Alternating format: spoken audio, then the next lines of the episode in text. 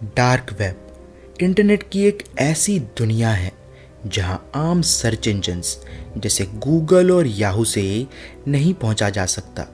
वहाँ जाने के लिए ज़रूरत पड़ती है टॉर ब्राउज़र की। कहा जाता है कि टॉर ब्राउज़र को अमेरिकी सरकार ने शुरू कराया था, जिसकी मदद से अमेरिकी सरकार दुनिया की नज़रों से बचते हुए अपने सारे खुफिया काम कर सके। क्योंकि टॉर ब्राउज़र एक ऐसा ब्राउज़र है जो आपके सर्च की कोई हिस्ट्री नहीं बनाता। लेकिन बाद में जब टॉर ब्राउज़र को पब्लिक यूज़ के लिए रिलीज़ किया गया तो उसे लोग गलत कामों के लिए इस्तेमाल करने लगे। कहा जाता है कि टॉर ब्राउज़र के मदद से भी डार्क वेब तक पहुँचना बहुत मुश्किल है। लेकिन जो लोग डार्क वेब को देख चुके हैं, उनके हिसाब से डार्क वेब इंटरनेट की एक ऐसी काली दुनिया है, जहाँ पर आप कुछ भी कर सकते हैं। हर तरह के ड्रग से लेकर वेपन्स नकली पासपोर्ट लोगों के क्रेडिट कार्ड डिटेल्स सब कुछ आप डार्क वेब से खरीद सकते हैं।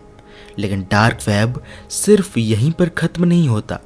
डार्क वेब पर आप लोगों को हायर कर सकते हैं किसी की जान लेने के लिए।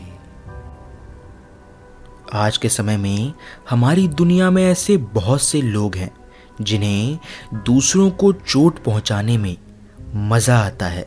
इन्हीं वजहों से आज डार्क वेब पर कई ऐसे साइट्स हैं जहाँ आपको दिल दहला देने वाले वीडियोस मिलेंगे। ऐसे वीडियोस जिसमें इंसानों को एक कमरे में बंद कर कर बहुत टॉर्चर किया जाता है। कहा जाता है कि अगर आपने डार्क वेब पर मौजूद ऐसे किसी वेबसाइट की मेंबरशिप ले रखी है तो जैसे जैसे आप बोलेंगे, वैसे वैसे उस कमरे में मौजूद इंसान को उसकी मौत तक उसे तड़पाया जाएगा। इन्हीं वजहों से बहुत से लोगों ने डार्क वेब को बंद कर देने की बात गवर्नमेंट के सामने रखी।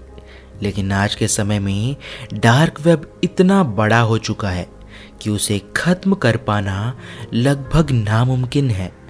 अक्टूबर 2013 में एफबीआई ने डार्क वेब पर मौजूद एक वेबसाइट को बंद कर दिया था।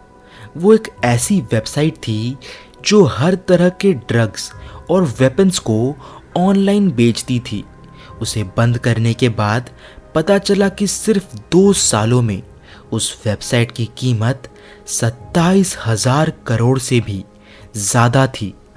इससे ये अंदाज़ा लगाया जा सकता है कि डार्क वेब पर आज कितने लोग जा रहे हैं और तरह तरह के क्रिमिनल एक्टिविटीज़ को अंजाम दे रहे हैं।